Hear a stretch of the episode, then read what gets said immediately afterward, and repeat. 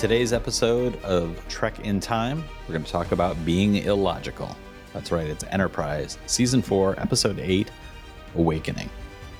Welcome, everybody, to Trek in Time, where we're watching every episode in chronological order, and we're also talking about what the world was like at the time of original broadcast. We are currently in Season 4 of Enterprise. We're about one third way through, which, I mean, I never thought we'd get it get here. Matt, I don't know about you. no. but we did it. We did it. And we're going to keep moving forward. So, we're also talking about the year 2004, and we're almost done with 2004 in the same way that we're almost done with season four of this show. So, we're in November of 2004. We're going to talk about both those things in this episode. And who are we? Well, there's me. I'm Sean Farrell. I'm a writer. I write some sci fi, I write some stuff for kids. And with me is my brother Matt, and he is the Matt Farrell of Undecided with Matt Farrell, which takes a look at emerging tech and its impact on our lives. Matt, how are you doing today? Doing very well. How's your weekend? So far, so good. It's been a chilly weekend here in New York City. And yesterday I took advantage of what were relatively clear skies to go to the Brooklyn Museum. And there is a show that is there right now. I believe it is ending rather soon, but it was a showing of fashion designs that were very popular in the 80s and early 90s. It was a lot of very couture stuff, um, but a lot of it was stuff that was recognizable from ad campaigns, from things like George Michael musical videos, um, mm-hmm. all sorts of stuff like that. And a lot of it, as it moved into the 90s, started to take on a real heavy Fritz Lang sci fi vibe that mm-hmm. I was completely into. So it was like outfits that made the models look like they were robots or cyborgs. And it got me really, really excited about getting back and talking about Star Trek. So I'm in the right frame of mind. As we usually start, every show, we start with comments from you, the listeners, on our previous episode. So, Matt, what have you pulled out from the comments for us? Well, there was one in reference to how long it's going to take us to get through all this the shows. A recurring uh, theme in the commentary. Yes. Yes, Charles Fernandez wrote, "Really love and hoping to, hoping we all get to 2060 together." That's right. but aside from that, there uh, from the last episode, which was uh, episode 81 about the Forge, which was the kickoff episode on this little mini story arc we're on right now, mm. from Dan Sims, there was a lot of agreement in our assessment of that first episode. Dan Sims wrote, "What a great episode! I love so many aspects. We'll really miss the Admiral character. He always did a great job." And really like the line with him and Soval about how humans are like a bit of all of these other aliens, how fast they are at progressing, and asking and him asking if the Vulcans are scared of it great last line for him. Uh, this story arc is much more interesting than the last one. Yeah. And directly related to that from Pale Ghost was this one being written by actual novelists makes sense considering how much lore that there is. I also love this episode. The conversation about Vulcans being scared of humanity is exactly why I don't like the new Trek or DS9, Sean. Mm-hmm. That's one of Sean's favorites. it takes the hope that Star Trek carefully builds and drop kicks it out the third story window. It's like if Voyager never existed and instead uh, followed the ship that used the dimensional aliens as a warp booster. Yeah, it's more gritty, dark, and realistic, but that's not what I want from Star Trek, you know? For some people, Next Generation and Voyager were the only examples of healthy adults that they could look up to as role models. And I I don't know if I agree with Pale Ghost completely, but I, I definitely have that sentiment. For me, the whole thing about Star Trek is there's that optimism and that mm-hmm. hopefulness of a brighter future for humanity in the galaxy. It's it's it's supposed to be a, a, have an optimistic take, and I love Deep Space Nine. It doesn't resonate with me as much as it does with Sean, mm-hmm. but that was one of my struggles with that show when it first aired, which was D- Deep Space Nine had a real pessimistic kind of a through line through a lot of it. It was very dark and gritty and just like very foreboding, and it was always felt like uh, humanity that we were losing our footing, like with the whole galactic war and all that kind of stuff. So it's I did I did feel like that one kind of like didn't feel true Star Trek to me, but at the same time, it was a really good show. It was really well written, really well, well, well acted. And for me, I'm a little more comfortable with having Star Trek come in different shapes and sizes and kind of push the envelopes in ways that pull more of an audience in. So mm-hmm. I, I, don't want to be too prescriptive, which is why I, don't know if I agree with Pale Ghost completely, but I get his sentiment completely about he likes it for the optimism. Absolutely. I completely I completely understand what you're saying and I can also understand what Pale Ghost is saying. Yeah. Pale Ghost, thank you so much for the comment. I I think that it's also a matter of how much optimism do you need in your Yeah. I mean it's sort of like how much how much sugar do you need, need in your tea in order for it to be sweet enough for you? And for me, I'm very comfortable with very very bitter tea. Yeah, it's I can find the optimism in the briefest of moments in Yeah. Deep Space Nine. For me, there's you know elements of a character like Garak or in the Dominion War, like a moment where you're like, oh, this is going to 100 years from now be a turning point in the relationship with the Klingons or the Cardassians. It's it's that kind of deep buried optimism that I'm very very comfortable with. And I can understand and appreciate how for other people consuming a story with that heavily hidden optimism might not Yeah. hit the right spot for them. And it really does become that really does become a thrust about personal taste as opposed to being right or wrong about something. So I mm-hmm. I can appreciate the the value in somebody saying this isn't the flavor I'm looking for. But before we go much further, you'll notice there's a sound in the background. That of course is our read alert. Matt, that means it's time for you to jump in and tackle the Wikipedia description. And as I mentioned previously, as we move forward in Enterprise, these descriptions have gotten better and better. Yeah. And if we have any new listeners who are jumping in right now and don't quite understand why the read alert and the the tackle the Wikipedia description is framed in that way, go back to some of our earlier episodes Oh boy. where Matt was having to read descriptions that were possibly generated by a, a computer. yes. But Matt, take a peek at this one for the current episode, which is of course Awakening. All right. Set in the 22nd century, the series follows the adventures of the first Starfleet starship Enterprise, registration NX-01. In this episode, the Vulcan government seek to make the Enterprise leave orbit so they can attack a renegade faction of Vulcans. And afterwards, the long-standing enemy of the Vulcans, the Andorians. Meanwhile, Captain Jonathan Archer and Commander T'Pol have been captured by the Syrrannites, and it's discovered that Archer has the Katra of Surak. He has visions which lead him to find an ancient Vulcan artifact called the Kir'Shara as the group come under attack from the Vulcans. That's actually a very accurate description. I thought so too.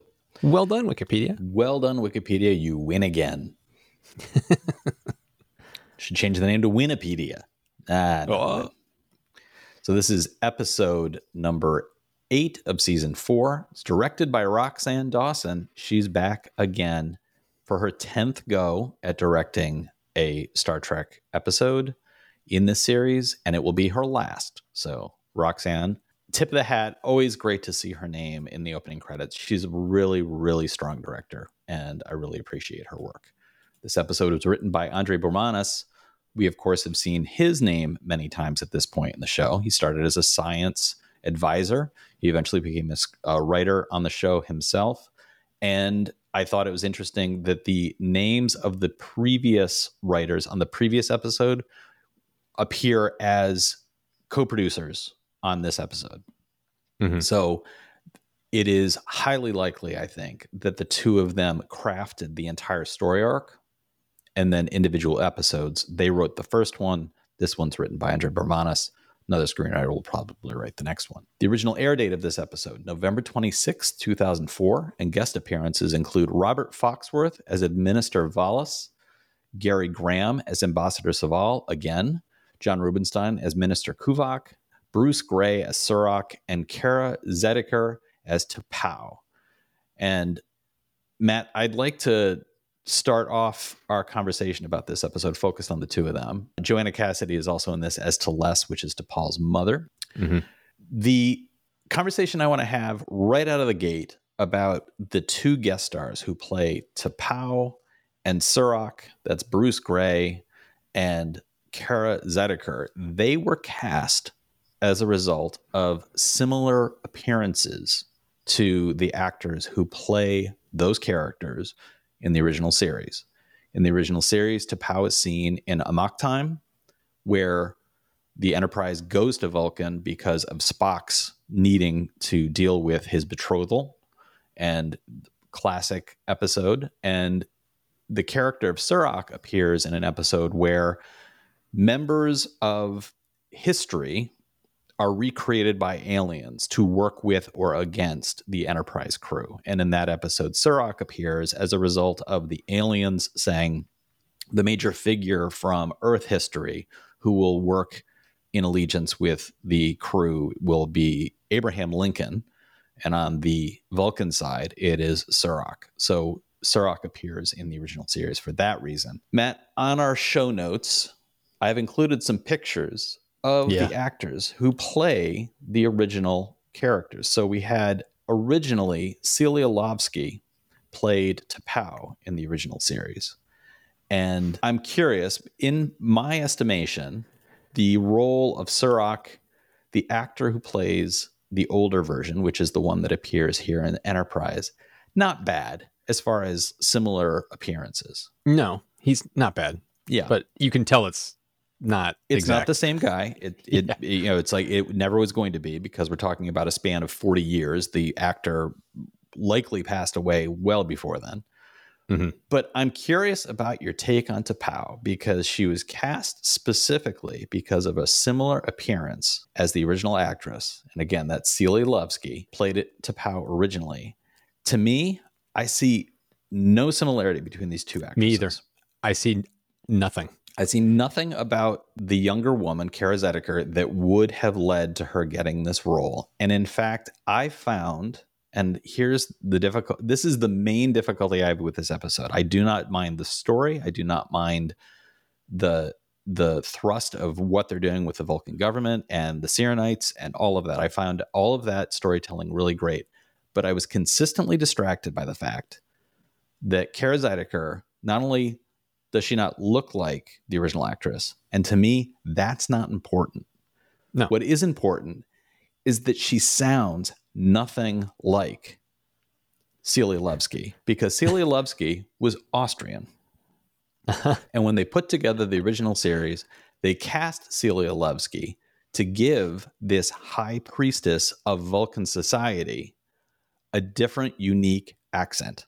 It was intentionally done so that here came this, this high priestess of Vulcan society, and she spoke with a Shakespearean thou and thine, and with a with a noticeable accent on top of that. Mm-hmm. And here comes a younger T'Pau who's basically like, "Hey guys, what's going on?" Yeah. and I yeah. found myself disappointed and distracted throughout the episode that this was not. I would have appreciated if there had been a more nun-like quality to T'Pau, something that evoked the idea that she viewed herself in almost religious terms as a member of this society. And it especially becomes highlighted for me when in the notes on this episode, it was suggested by Manny Coto that one of the approaches they took on this was this was almost a sci fi depiction of the Protestant Reformation that took place in the Catholic Church, where Martin Luther split off from the Catholic Church and began the Protestant movement, and which would mm-hmm. eventually grow into Luther, the Lutheran Church, the idea of Vulcan being ca- the Catholic hierarchy and the Syrrannites being the Protestants. Yep. I found myself scratching my head as to why there didn't seem to be a deeper use of religious iconography, not necessarily making it about religion, but just evoking the idea of a kind of spiritual journey because as it is in this episode, I find myself thinking the Syrrannites almost seem like refugees just to be out in the wild, as opposed right. to a really clear, like, oh, symbolic difference from the Vulcan hierarchy. The Vulcans who are shown as being members of the Vulcan High Council mm-hmm are wearing all sorts of religious looking garb. They're wearing lots of robes. I found myself thinking it would have been f- more interesting to show these individuals struggling to survive in the forge also wearing something monastic and evoking the kind of images that we saw even in the the motion picture when you see Spock on Vulcan on his own religious journey. He is wearing robes. He is in the midst of the forge yeah. in that kind of monastic style. And I found myself thinking, they really didn't kind of scratch the right itch with the casting, with the voice work, or with the imagery of how these people live. How did you yeah. feel about all of that? I, I, I don't agree with you on all that. None of that jumped out at me, but things that jumped out at me were were the costuming. It's like how we complained about the costuming on the one about the complaining on the characters' names, where they were the, uh, the superhumans, augments. yeah, the augments. How they were all wearing these tattered clothes, and it was like it felt like oh they're wearing costumes, and it was like it didn't feel right. Same thing here. It's like it w- would have felt different if there had been some kind of costuming to kind of give the Syrrannites kind of a, a feel. But it was just like everybody's kind of wearing random stuff. And it was yeah. just like random people. And it kind of did feel like a refugee camp. But other than that, that for me, that's a minor nitpick. Yeah. Uh, I didn't I didn't get hung up on it. It's been a long time since I saw the episode of the original series with T'Pau. So for me, I completely forgot that she had an accent. Yeah. So it didn't jump out at me at all. Um, obviously, she looks nothing like her, so that wasn't. I didn't care about that at all. So it's like for me, it didn't jump out at me like it seems to have jumped out at you. But the yeah. fact that they called this out as we cast her because of yeah, like, I found what? myself really. It's one of those. you focused on the wrong thing. Yeah, it doesn't. It doesn't distract me from enjoying the episode, but it's something right. that every time I see it, I am aware of it. So it's right. a little bit like every time she opens her mouth, I'm just like, eh, it's pal. Uh, yeah. no, nah, T'Pau? No, no. So I ping pong back and forth between, yeah, this is a great episode. And uh, wasn't there any Austrian actress available who could have? anyway, on this day in history, November 26, 2004, it goes back again, Matt, to something that's happened on this show a number of times. When they put a new episode right up against Thanksgiving. Yeah. I found myself like at this point, it really reading between the lines. I'm like, the network knew they were ending this. Yeah, they didn't care. They didn't care. It's been moved to Friday nights, which is the low point night in any week of television because lots of people who watch TV are not home on Friday nights. And on this date, November 26th, the day after Thanksgiving in 2004, this would be a low point for Enterprise's viewership. But what else was going on in the world? Well, we've already talked about this over and over. The song that Matt was dancing his little heart out to was over and over. Nelly featuring Tim McGraw. And as I've said before, over and over, over and over, we'll be playing over and over until the end of the year. At the box office, the movie National Treasure, which is, of course, Nicolas Cage, in the 2004 American action adventure heist film from Walt Disney Pictures. It made $35 million out of the 347 million it will go on to make. And on television, on this day, people were watching on ABC Eight Simple Rules and Complete Savages. Those were getting about 7 million viewers and 5 million viewers. Joan of Arcadia was getting 9. The Fox movie special, Mr. Deeds, was getting about 7 million viewers. Dateline NBC was getting 8 UPN was showing Star Trek Enterprise to 3.4 million viewers. And what I like about you and Grounded for Life were on the WB. Remember the WB? Oh, yeah. Yeah, nobody does.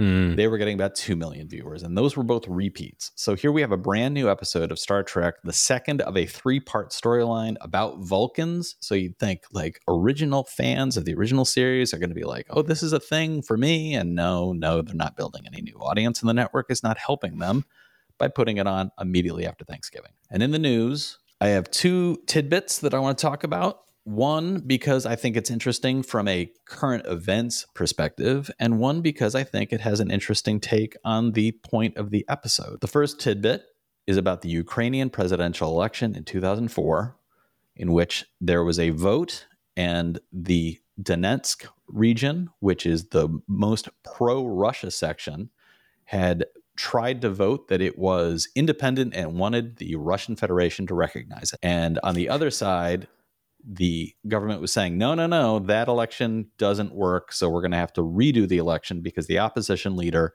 was claiming the votes had all been rigged. And Vladimir Putin weighed in to say, clearly, this election tells everybody everything they need to know about Ukraine. Remarkable, I think, to see that it's Yeah. Decades in the making, leading to where we are today with Russia having invaded Ukraine and the current turmoil in that region, the Donetsk region, which Russia still is claiming.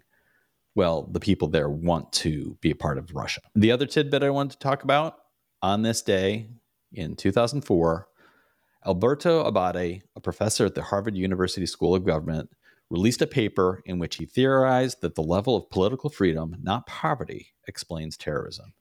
Areas with intermediate levels of political freedom experience the most terrorism, while societies with high levels of political freedom or authoritarian regimes have low levels of terrorism. An interesting model and an interesting argument, I think, given the subject of the current episode that we're talking about, in which we have what has now been exposed as an extremely authoritarian Vulcan government dealing Yep. with an insurgency from pacifists. And an interesting plot twist that the insurgency is not one that is violent, but that it's forcing the government to take what are extreme reactions to their presence in the forge. So, on to the episode.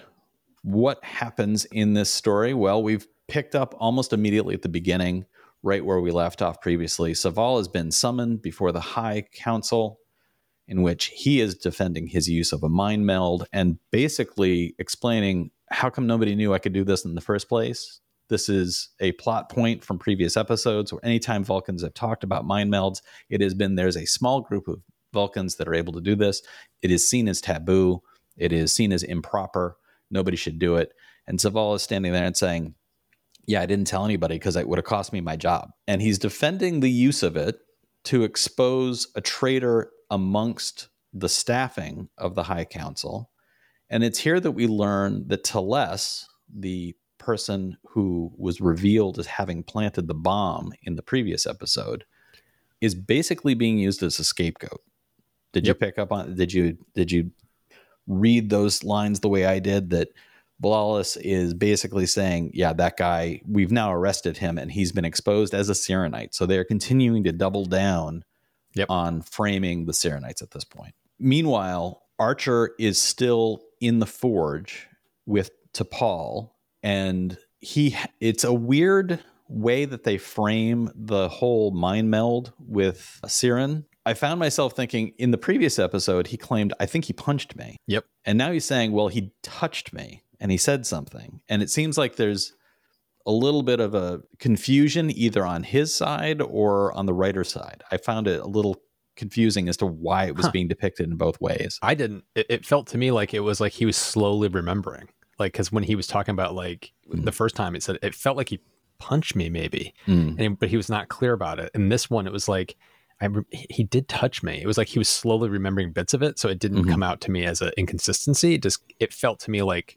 Archer was slowly starting to piece together what had happened. I feel like this story moves at, it doesn't move fast, No. but it moves in a very direct line from Yes. start to conclusion. And I think that we can kind of hopscotch around without worrying about having to hit every plot point because in talking about it in whatever shape or form, I think we're going to hit all the important parts. What I mean by that is in the desert, we have Archer and T'Pol. We have Archer slowly coming to the realization something happened to me and I've got something in me. T'Pol debating that a little bit but eventually the Syrrannites also saying, "Yeah, you've got this thing, and we need it, so we need to get it back." And on the High Council, we have V'Las, who is in full blown eradication mode. He is trying to stamp out the Syrrannite movement in one fell swoop. He sees an opportunity here that has driven him to bring the full force of the military onto the forge. He just doesn't want any witnesses, so he needs the Enterprise to get out. Between those two storylines, we go back and forth between them. What did you think about how each storyline unfolded? What did you think about the depiction and the ultimate thrust of each storyline? Let's start with the High Council's attempts Okay. to to shut everything down. the storyline I had the biggest problem with was this storyline, mainly because it felt a little ham fisted. It felt a little obvious. The way, how can I put this? The here's Vulcans, and the head Vulcan is acting like a Romulan. Like he is so chewing the scenery, over the top, emotions brimming over, yelling at people, getting irate. It's clear this guy is unhinged. and yet people are very quick to say humans' emotions are getting out of control. It's like, yeah, but your leader over here is freaking like chewing he's chewing the scenery. It's like he is so over the top, tw- you know, twirling his mustache. It, uh, it's obvious he's trying to hide stuff and nobody around him is questioning it. I get an authoritarian regime. That's kind of par for the course. That's kind of how it works. It's how, you know, you get author- authoritarians that take control of governments and, and rule. I get that, but it didn't it didn't jive. It felt it felt too it felt too obvious and it felt too stark. Like it felt like it should have been more a little more subdued to feel believable for Vulcans specifically. Um, where it just felt a little like dialed up to 11 when it should have been at like an 8 or a 9 because for me it was just like it was so you're painting him as the villain it's clear there's something not right with this guy and the giant question mark over what is wrong with this guy. We'll find out. It's like it's one of those you know it's going to come in the next couple episodes. So for me this was the one i had the biggest problem with just basically because of the betrayal the, the the portrayal of the actor and the writing around him. It was it was just a little too ham-fisted for me. Yeah I think that for me, I agree. I agree with you first of all, but I felt like it was a bit of a depiction of like the march to war that preceded that Iraq. was basically Iraq. Um, yeah, no, it, it, it, looked like it was lifted from the headlines. Yeah, it so, was lifted yeah. from the headlines, but it felt like the real world was more Vulcan than this storyline we had members of the Bush administration going on television, going in front of Congress, going in front of the UN, and making logical arguments as to X, Y, and Z leads us to war. We are going to have to go do this thing because of these reasons. And it was more measured, although it was based on false premises. The real world seemed more Vulcan like in a very cold and calculating, like, we've got That's, these reasons, let's go yeah. to war than this depiction, which feels a little bit cartoonish. You mentioned mustache twirling. I agree with you. This goes back to something we've talked about earlier in the season. It feels very much like the Friday night TV has kind of tainted what they're trying mm-hmm. to do. I also really like Roxann Dawson as a director, but I feel like some of this lands on her. She needed mm-hmm. to pull back on this guy. And it felt like the way to get all of this across they could have done one of two things. Had him come across, he could have said the exact same lines, but delivered them with a cold, calculated right. logic behind it. And he could have just been saying these things like a cold delivery of they're all in one place right now. If we stamp them out right now, we get them all. If we lose them, it will be harder for us to find them in the future. We won't be able to stamp them out then. Saying that coldly yep. is in some ways more menacing than it is to say it the way he said it, which was kind of rah, rah, rah. Yeah. And the other part of it for me would have been to have him be cold and calculating, and then in some moment, some subtle moment, show him like almost. I, I'm remembering in the movie The Abyss, the Navy SEAL who's slowly cutting his arm underneath the table because he's mm-hmm. suffering from the bends and he's releasing the nitrogen from his blood. That's why you do that. Give us a moment with V'Las where it's that level of stress relief.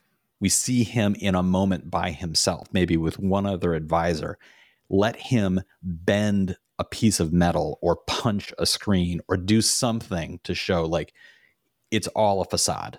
Like he's got this logical facade, but underneath it, he's rolling in his anger. So give us that kind of thing. The other way you could have gone I would have appreciated what if Trip started calling out in their call, like, you don't sound all you that seem, logical. Yeah. You sound yeah, pretty you emotional, emotional. You seem like yes. you're barely holding on. Let it be Trip as a stand in for the viewer to say, we all see that this doesn't make sense.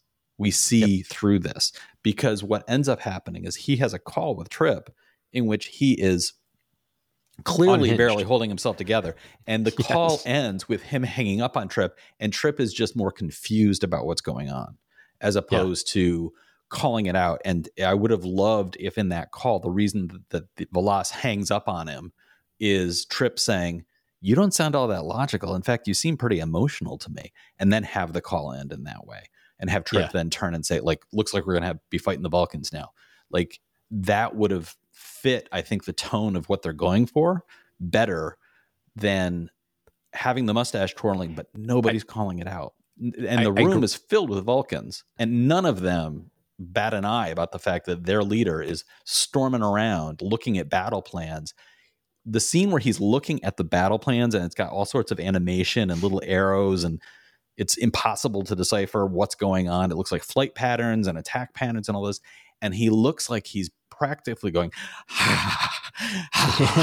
and I'm just like, this is not, this is No, not a my point. Vulcan. Yeah. yeah, it's like the other Vulcans could have been giving each other side eye. Yeah. Like, what the hell's going on? Any kind of It's some- subtlety in something that subtle Yeah. that would have said to us, the viewer, of they all recognize something's not right here. But the fact that nobody does makes me as a viewer go, "What the heck?"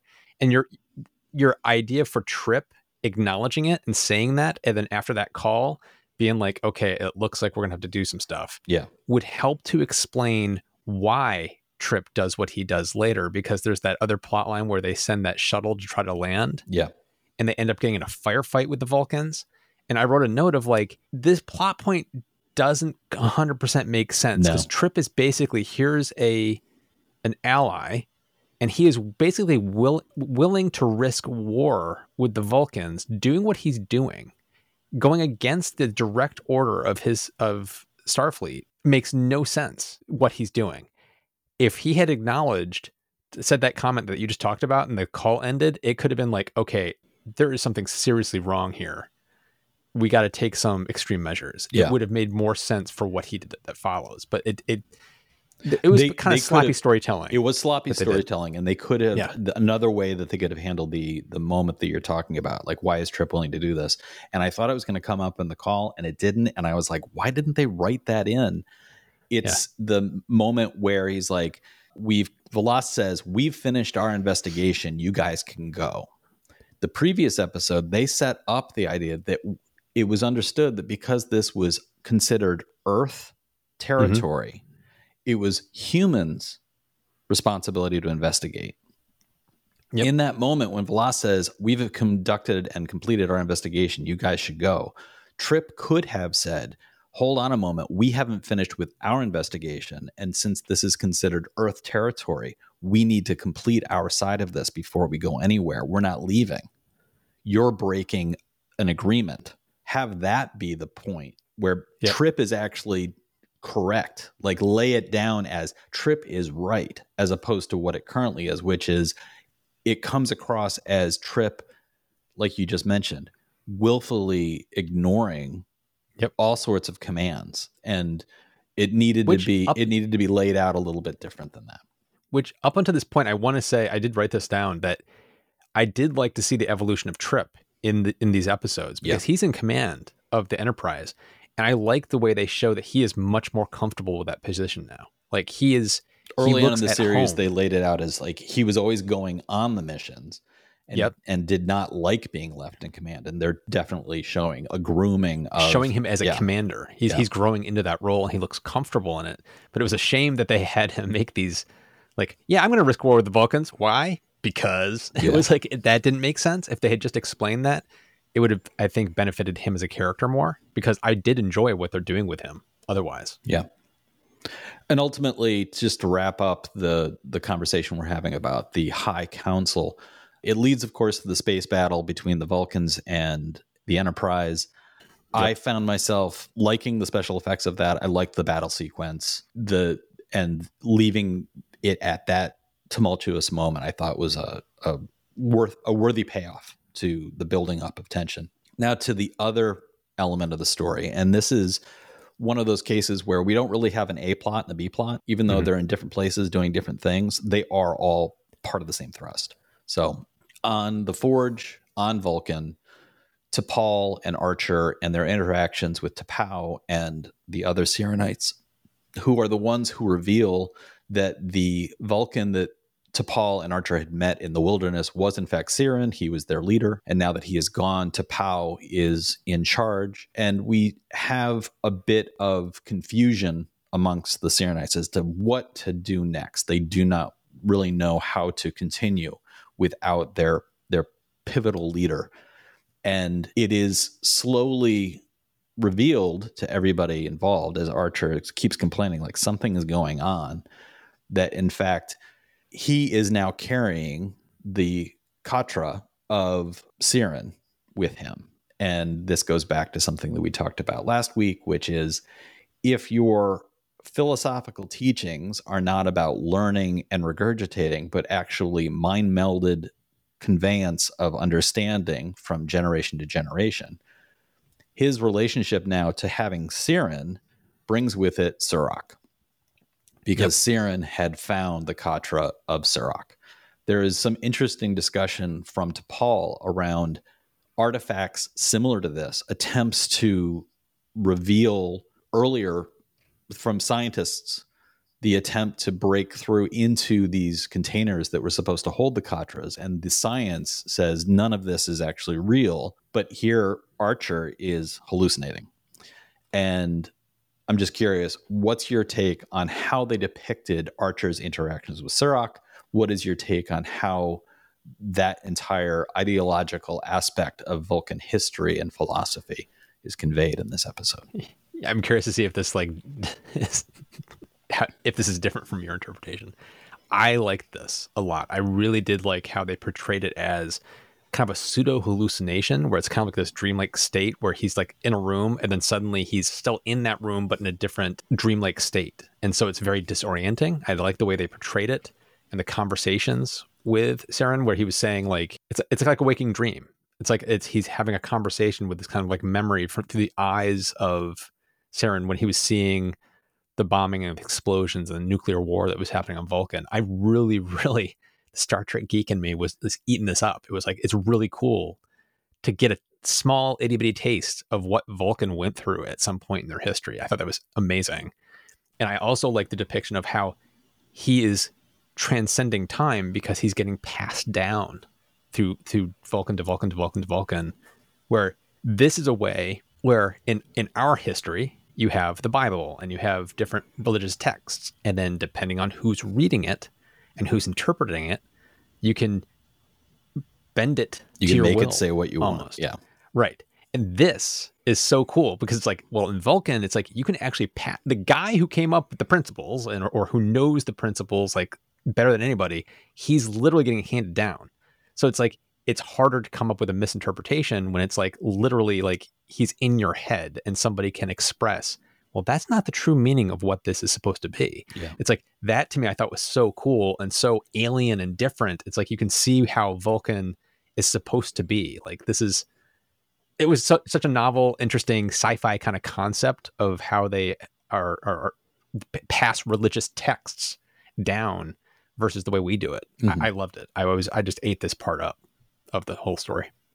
Yeah, I I agree with you, mm-hmm. and I do have some differing opinions. There's there's yeah. something that I read which was I do agree with, which the fact that it's Archer as the vessel, the fact that it's yes. Archer as the human coming to rescue the Vulcan people. Yes. That is an error that has happened. Uh, the white savior principle again and again yep. and again and again and again and again and again.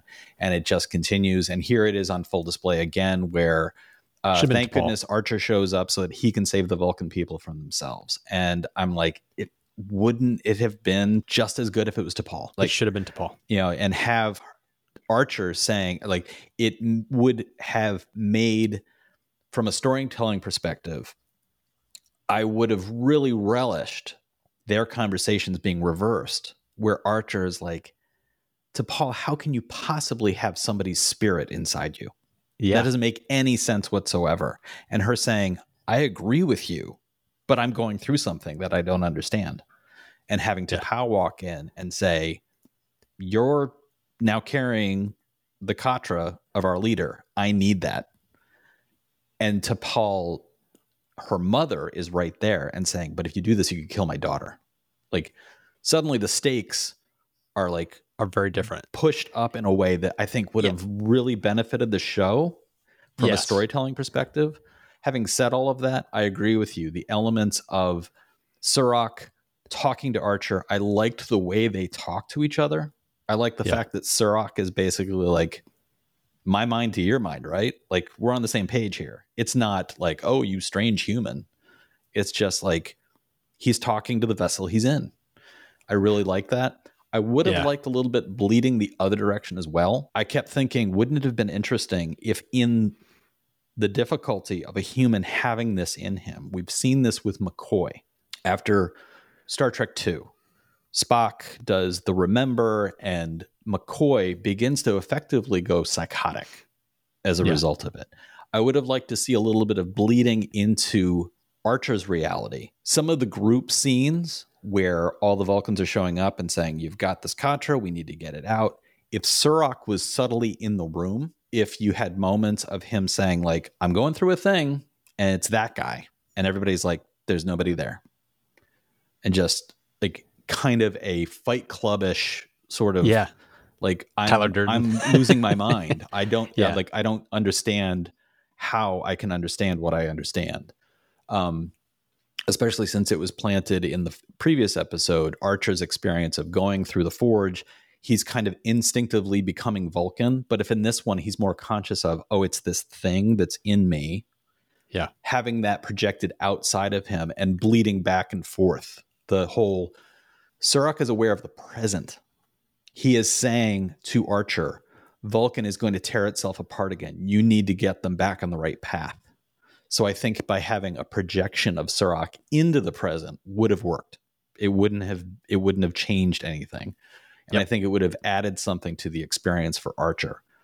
And it could have added a level of the instability of their relationship because Archer needs to be depicted as in danger from this because we know what it was doing to McCoy. There was a there was an element in Search for Spock where McCoy was in danger as a result Mhm. Of this. Yeah. He was basically breaking down. So they had So I him. think that that would have added something here. And there's also the plot points of T'Pau's desire to get this out. Yeah. I was going to bring that up. I'm there's a there's a kernel of this that is just the same as my problem with V'Las and his Yep. depiction. Yes. I would have really appreciated if T'Pau's reasoning and all of this was coldly calculated. Again, like just make it came it across a- as slightly emotional. Yeah. It didn't seem Like- it seemed like she was either hungry for power. It seemed like she her her bias towards humans is in direct conflict of the teachings yeah, of Surak. Yeah. So it was like if she's a Syrrannite, she wouldn't actually be doing what she's doing or saying what she's saying. yeah, They could have come up with a more cold and calculated logical reasoning. I that's one thing I wanted to bring up about T'Pau. Yeah. I didn't like this specific instance of her portrayal, and it's the writing, not the acting. yeah. I think it's the writing, not the acting, and it's and it goes back to what I was saying before about in Amok time. The next time we see T'Pau, she is going to be this high priestess who is carried around like the Queen of England. She is literally she's supposed to be ancient, so she's very carefully taken care of. And she shows up and is basically refers to Kirk's involvement as in this cryptic way of like, we'll let a human be here for this one time. Mhm. This experience can explain why she looks at a human and is just like, yeah, it's okay that they're there. But she's depicted as not quite as Vulcan as she will be, which I can understand. There's growth there for the character, but she needed to be more of what she would become. The seeds of that needed to be reflected more. She needed to be saying things that were along the lines of it's an impossibility for for what is in Archer to maintain itself in Archer. We don't know if a human can actually be the vessel in this way. It's imperative that we rescue that. Like that Yes. message would have worked. That like like Archer, I'm not trying to do anything to you. You don't you don't strike me as a bad guy, but we don't know what a human mind can do for or with this vessel, with this with It- this yeah. Katra. We need to get it out of you because what if you can't hold it? What if you die and it's lost? What if you taint it? It's damaged. what if it's Yeah. damaged like we we need to get it out of you for all those reasons and i do not want to kill anybody here but if your death gets us the katra back it is worth it that message would be uh, Right. more in line with the the Syrrannite message as opposed to what really comes across and is actually she says, vocalized as like Do you expect us to follow a human? Yeah, It was like, yeah. whoa, okay. and T'Pol's no. mother even says like you're letting your dislike of humans taint your approach to this. And like Yeah. I get that we're dealing with a Vulcan society that isn't the Vulcan society of the original series or even beyond that. I get that, but the Syrrannites should be closer to what we anticipate than any other Vulcans. And so the Right. fact that they aren't, the only one that we've seen who actually seems Vulcan is Surak and Syrran. You know, Yep. Syrran was wandering in the desert and was, you know, saying all the things he was saying and was just like, well, we're trying to get back to first principles here. And now T'Pau needs to be the one saying those things. And you would mm-hmm. expect that she would have melded with Syrran and would have that aspect with her a little bit more than is on display. But ultimately, what we see in the story is her making the argument we need to get this out of Archer. They try to do a procedure which he agrees to. It is, I, I did like the fact there was the whole debate of like it could kill him, but he does make the choice. Yeah. So they try to pull it out of him. It does not work. And that happens to be the same moment when the Vulcan government is finally like, we can't wait for the Enterprise to leave. We're going to start carpet bombing. And we see uh, a devastating attack on what is effectively a religious temple. Yep. Um, and as I was watching it, I found myself actually moved by the fact that here was a bombing of a religious site. And this was something that was happening on Earth here in the war against Baghdad, the war in Afghanistan, some of the things that were done by in Afghanistan, the religiously motivated leaders prior to 9 11 were known to be blowing up religious artifacts that predated Islam's place in the region because they didn't want any signs other than Islamic ones. And so this kind of thing happens. And I found myself moved by the fact that they were showing this forge village, this sanctuary being destroyed in this way. I thought it was Yep. very effective Yeah, me too. the Vulcans and Archer scramble around. There's some discussion around the fact that the Syrrannites have been looking for an artifact for quite a while, and this is the Kir'Shara. The Kir'Shara, as an artifact, we are not told what it will do or what it is, but it's just incredibly important to them. And Surak, in reference to this, in one of the visions that Archer has, mentions, yeah, the Kir'Shara, you need to save this. So Archer says, I know how to find it. And this is a point of criticism from people who have reviewed this episode. The Syrrannites Huh. have been, quote, looking for years for this thing. It is down a Easy series of catacombs that if they had that much time and nobody was looking for them yet, they would have found it because it was basically behind a door that says important stuff behind this. I mean, it's just like it's kind of a ridiculous moment. He doesn't walk up to what looks like a wall. He doesn't walk up to a boulder. He doesn't move something that looks like No, oh he goes down a hallway, there's turns left, and is like, "Hey, here's a door." yeah, he goes up to the door. He knows how to unlock Yeah. it, and Yeah. his unlocking of it is supposed to be the mysterious moment, but it really kind of sounded like the air coming out of a balloon. As I was watching that scene, I was just like, "Oh, come on!" Like, Yeah. like all the Vulcans are like, "I told you we should have looked behind that door." They So could have made it look just like it was like something carved into the rock, like like you know, like a, a series of like tablets engraved into the wall. So it looks like it's just some kind of Or even know, better, or- what if it wasn't hidden in a way that they would have anticipated? Because as they're walking, yeah. he Yeah. they find in one of my favorite moments in that that sequence of them walking through Yeah. the catacombs, they find a mummy, and he's like, "Oh, this is such and so," and Vulcans there are like, "How would you know that?" And he's like, "Oh, he was Yeah. a student of Surak's, so this is who he is." What if he had moved the mummy's body and behind the mummy, which would never be disturbed by a Vulcan, they found a little chamber, and in that chamber was the Kir'Shara. I thought like something as subtle as like hiding it in plain sight. Nobody will think to look behind the tomb of one of our acolytes. We'll put it there. So it's like the Kir'Shara could have been in some sequence like that, where as he starts to move the body, they're like, we don't disturb a burial Yeah. site like this. And then he's just like, pada. And they're like, Kir'Shara. and then they have to flee. And as they're running, Some interesting choices. Again, I I love her Roxann Dawson as a director, but some interesting choices And the two women running with Archer keep deferring to him to not only carry the artifact but also the torch. Some very strange moments of like, yes, like somebody falls, the... he puts the torch down to pick them up, and then he gets the torch handed back to him so that he can carry the torch. And I'm just like, literally making the human the light bearer and artifact holder like like it's almost doubling down on like this human is going to save Vulcan society instead of him just being a part of a trio scrambling to survive. I yep. I thought that was just kind of silly and a little too obvious to me. Like, why do they keep handing the torch back to Archer? But they get out of the catacombs and unfortunately they find T'Pol's mother has been severely injured in the attacks which leads to a rather tender moment between the two mm-hmm. characters. Did you what how did yeah. you feel about their their scene where at the end T'Pol is effectively saying goodbye to her mother? I liked it, but at the same time I didn't because I felt like I don't know. I, I, felt like using her mother.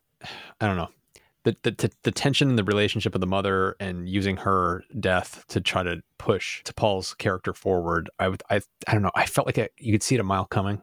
It's like it's like a red shirt beaming down to the surface. It's like when her mom's part of the storyline and they're in this dangerous territory. It's like oh they're going to use her mom to you know yada yada yada. Yeah, she's going to die. Yeah. I remember thinking that the first time I ever saw this episode, it wasn't just because I've seen it before, because I knew it was coming, but it's it's it felt a little um obvious. But putting that to the side, I thought it was a very nice, tender moment of her mom saying, I've always been proud of you, you know, basically saying to her, I love you, essentially, yeah. in a very Vulcan way. Yeah. And then I also enjoyed the portrayal of T'Pol where she's crying, the emotion hits her, and then you see her just like in a Vulcan way just stop. Yeah. She stopped, a, a tear is going down her face, but she stops crying. Yeah. It's just like clamping down those emotions. Yeah, it's an so interesting depiction. Nice yeah, it's an interesting yeah. depiction of T'Pol, who's been described as having an emotional barrier lowered permanently as a result of the uh, semi addiction from the previous season to the material that she was using in order to keep mm-hmm. herself from to basically unlock emotional response and she's damaged herself in a various in a very specific way and to see that on display in this way i think was the best use of that the the vulcan yes. crying who then is able to regain that control but there is the crying it doesn't yes. it doesn't happen to anybody else in that scene. And I agree with you. The moment you see the mother is at the temple, you're like, "Oh, dead woman walking. She's got to." Yeah. like, there's there's, yes. there's there's no doubt that something is going to happen. But ultimately, if you're going to have a character pass, I'm so much happier that they had had her in previous episodes so that yes. this wasn't introducing her at the beginning of this episode to kill her because that would have been glaringly obvious that it was coming. But, but there was there was also the aspect of it of like it came through to me. It was in the subtext of like, you remember the guy that you married to try to save my career? Well, my career was screwed no matter what you did. So thanks for that anyway. she died. You know what I mean? It was yeah. kind of like, yeah. oh, the marriage was completely meaningless. That's yes. great. Yeah. Yeah. yeah. They're like, so you let me marry that guy knowing you yeah, were going to exactly. come out. you knew that marriage wasn't going to help at all. You but knew you still that I was basically it. throwing away the love of my life for no reason. Uh, yes. but in any event, the bombing is uh, seemingly effective against a large group of the Syrrannites. There appears to be a lot of death as a res- result of this. They knew it was coming just early enough that some of them were able to get away. T'Pau is alive, T'Pol is alive, Archer is alive. They have the Kir'Shara. And meanwhile, in space, the Vulcans make the statement to the Enterprise like, look, you know you're outnumbered, you know you're outgunned. We are just going to blow you out of the sky unless you leave immediately. And that's what they do. They end up saying, like, okay, we got to go.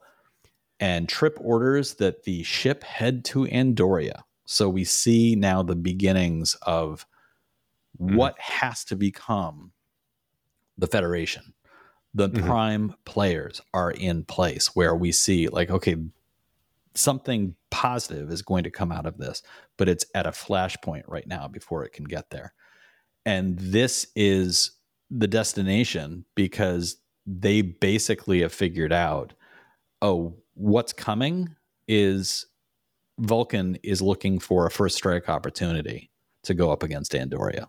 This is a authoritarian regime that is looking to stamp out enemies at home and away, and they're not afraid to start a interstellar war to do this that will effectively pull in everybody, which would include Earth and whoever else is in this region mm-hmm. of space.